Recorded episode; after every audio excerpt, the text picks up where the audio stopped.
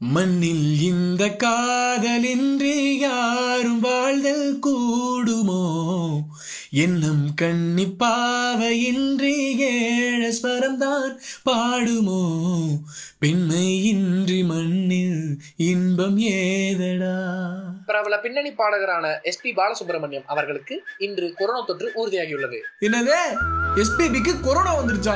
ஐயோ எல்லோருக்கும் வணக்கம். நீங்க கேட்டுட்டு இருக்கிறது வாசல் எஃப்எம் பாட்காஸ்ட் உடைய தி ஓப்பனிங் ஷோ நான் உங்க ஜோஷுவா. இது பன்னெண்டாவது எபிசோட்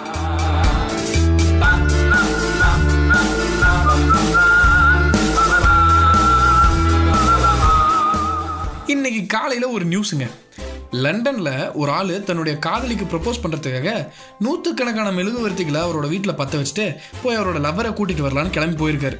போய் கூட்டிகிட்டு வந்த அப்பார்ட்மெண்ட்டை பார்த்தா ஒரே புகை மூட்டம். போலீஸ் வந்து பொசுகிற நம்ம காதல் மண்ணுன்னு பிடிச்சிக்கிச்சு. ஏன்னு கேட்டதுக்கு நம்ம ஆள் பற்ற வச்ச மெழுகுவர்த்தி எல்லாம் சேர்ந்து ஓவராக எரிஞ்சு ஃப்ளாட்டை தக தக தக தகன்னு எரிய வச்சிருச்சான் பாவிகளா. பாவம். காதலின் அவஸ்தை எதிரிக்கும் வேண்டாம் நரக சுகமல்லவா. நெருப்பை விழுங்கி விட்டே ஓ சரி வழக்கம் போல இப்போ கொரோனா அப்டேட்டுக்கு போவோம். இந்தியாவில் நேற்று ஒரு நாளில் மட்டும் அறுபத்தி ரெண்டாயிரத்தி ஐநூற்றி முப்பத்தெட்டு கேசஸோட இருபது லட்சத்தி இருபத்தேழாயிரத்தி எழுபத்தி நாலு கொரோனா பாசிட்டிவ் கேசஸ் ரெண்டு மில்லியனை தொற்றுச்சு. அது மட்டும் இல்லாமல் இறந்தவர்களோட எண்ணிக்கை நாற்பத்தி ஓர் ஆயிரத்தி ஐநூற்றி எண்பத்தி அஞ்சாகவும் பதிமூணு லட்சத்தி எழுபத்தெட்டாயிரத்தி நூற்றி அஞ்சு பேர் டிஸ்சார்ஜ் ஆகியும் ஆறு லட்சத்தி ஏழாயிரத்தி முந்நூற்றி எண்பத்தி நாலு ஆக்டிவ் கேசஸும் இப்போ இருக்குது இதுக்கு என்ன சொல்கிறது எப்போ போல தாங்க சரியாகும்னு நம்பி சாத்திக்கிட்டு வீட்டிலே இருப்போம். கதவை.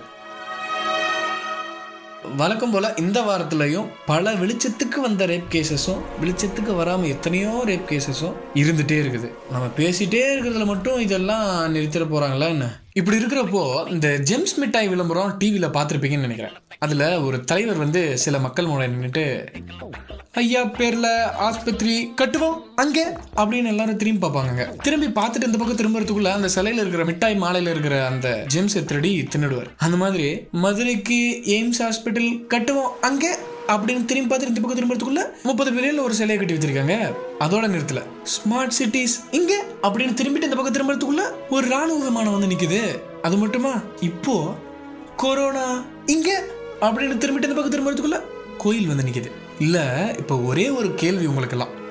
இருபத்தி ஒன்பது புள்ளி ஒன்பது பில்லியன்ல ஒரு ரூபா ரெண்டு ரூபா இல்லைங்க. இருபத்தி ஒன்பது புள்ளி ஒன்பது பில்லியன்ல சில தேவையா? இதால என்ன பிரயோஜனம்? ராணுவ விமானத்தோட ஊழல்லாம் எல்லாம் பேசுகிறாங்க பேசியிருக்காங்க. நான் அதை பற்றியெல்லாம் எல்லாம் பேசணும்னு எதுவும் இல்லை. ஏன்டா அவன் கொரோனா வந்து பீதியில் ஊட்ட விட்டு வெளியே வராமல் எங்கே வந்தால் ஜாம்பி ஆகிடுவோமோன்னு பயந்துன்னு இருந்தா கோயில் கட்டுறாங்களாம்ல கோயிலு?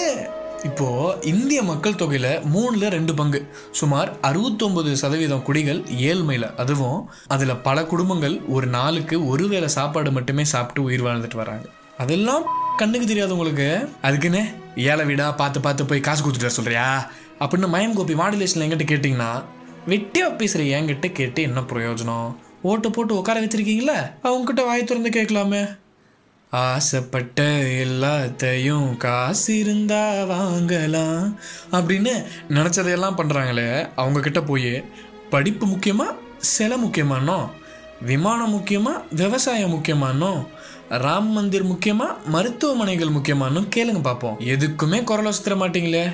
இல்லை நீங்கள் ஒழுங்காக பள்ளிக்கூடம் கட்டி அதில் தினமும் போகிற மாதிரி பண்ணி படிப்பு மேலே கவனம் வர வச்சிங்கன்னா அவன் ஏன் பரத்தையாக போகிறான் என்ன சொல்லி என்ன? நீங்கள் இதை பற்றியா பேச போகிறீங்க இன்னும் நான் அவன் ரசிகன் இவன் ரசிகன்னு சொல்லி சண்டை போட்டோம் அந்த ஜாதி இந்த ஜாதின்னு சொல்லி சண்டை போட்டோம் அந்த மதம் இந்த மதம்னு சொல்லி சண்டை போட்டோம் உருப்பட்டுரும்.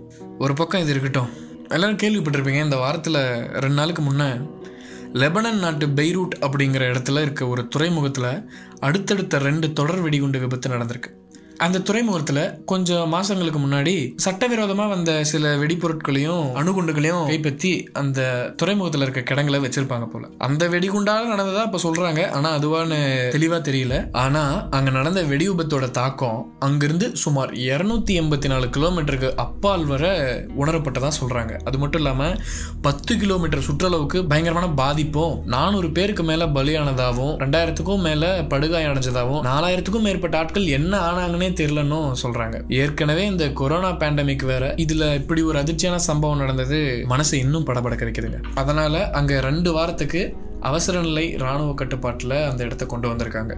அங்கேயும் சரி கொரோனா பேண்டமிக்கால இந்த மொத்த உலகமும் சரி பழைய நிலைமைக்கு திரும்பணும் அப்படின்னு எல்லாரும் நம்புவோம். இதோட இன்னைக்கு போதும். மீண்டும் அடுத்த வலையொலியில் பேசுவோம். அதுவரை உங்களிடமிருந்து விடைபெறுவது நான் உங்க ஜோஷ்வா. இது வாசல் டிஜிட்டல் எஃப்எம் உடைய தி ஓப்பனிங் ஷோ.